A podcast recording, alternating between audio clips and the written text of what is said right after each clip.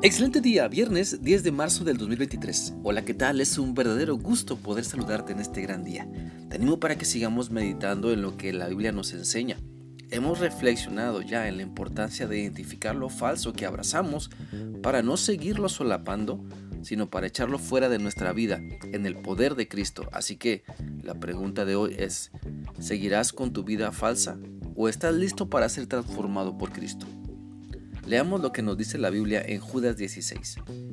Esta gente se la pasa quejándose y buscando faltas en los demás, pero ellos siempre hacen el mal que les da la gana, se enorgullecen de sí mismos y aduran a los demás solo para aprovecharse de ellos.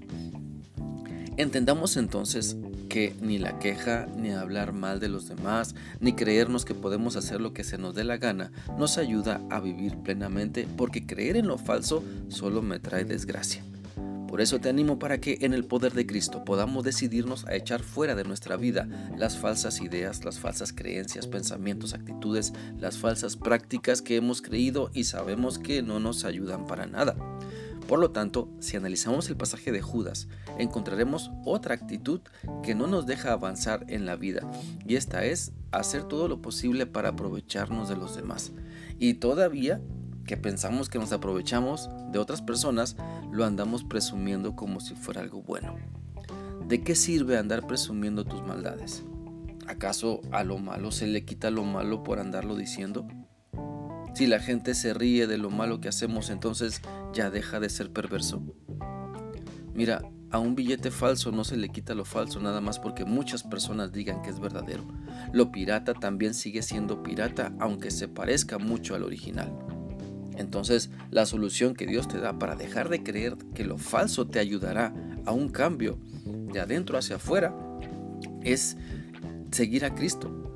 Porque lo falso se anida muy dentro de ti y solo Cristo puede transformar tu gusto por lo falso para que ahora te deleites. Sí, te deleites en la verdad que Él te enseña en su palabra. La Biblia dice en primera a los tesalonicenses 4:6 lo siguiente: no deben engañar a los demás miembros de la iglesia ni aprovecharse de ellos. Ya les hemos advertido que el Señor castigará duramente a los que se comportan así. Luchemos pues en contra de lo falso que hay en nosotros. Pidamos a Dios que nos fortalezca para no ceder a la tentación de pensar que una vida falsa no tiene nada de malo. Pidamos a Dios de su poder para que podamos salir del hoyo de la falsedad y disfrutar la vida plena que podemos tener cuando le creemos a Dios todo, todo lo que Él nos dice en su palabra. Mira, siempre habrá una tendencia para que creamos en lo falso porque muchas veces lo falso parece más cómodo, pero lo fácil no siempre es verdadero ni honesto. A cada rato se levantan fake news, es decir, noticias falsas en las redes sociales con el fin de enganchar a los lectores para robarles desde su paz hasta su dinero. Pero el estilo de vida que sigue lo falso es como una llamarada de petate. Solo son disque disfrutes pero son pasajeros que en verdad ni valen la pena caer en ellos. Por lo tanto, te animo para que conozcas la verdad que Dios te dice en la Biblia y conforme la vas descubriendo y creyendo, tú mismo tomarás la decisión de dejar lo falso para ahora abrazar la verdad que realmente te hace libre. Así que una vez más te animo a reflexionar. ¿Seguirás con tu vida falsa? ¿O te gustaría conocer mejor a Dios para disfrutar la verdad que Él pone frente a ti? Mira, todos tenemos muchas actitudes que reflejan que nos hemos dejado seducir por lo falso, pero solo Cristo nos puede liberar de ese mal, para que seamos más cuerdos, para tomar mejores decisiones, decisiones sabias, y no andar lamentándonos a cada rato, porque lo falso no solamente nos persigue, sino que también nos cobra la factura.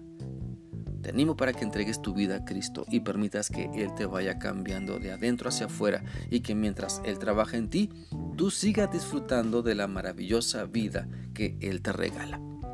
Espero que esta reflexión sea útil para ti y que sigas meditando en tu necesidad de tomar el camino de la verdad. Que sigas teniendo un bendecido día y un maravilloso fin de semana. Dios te guarde siempre.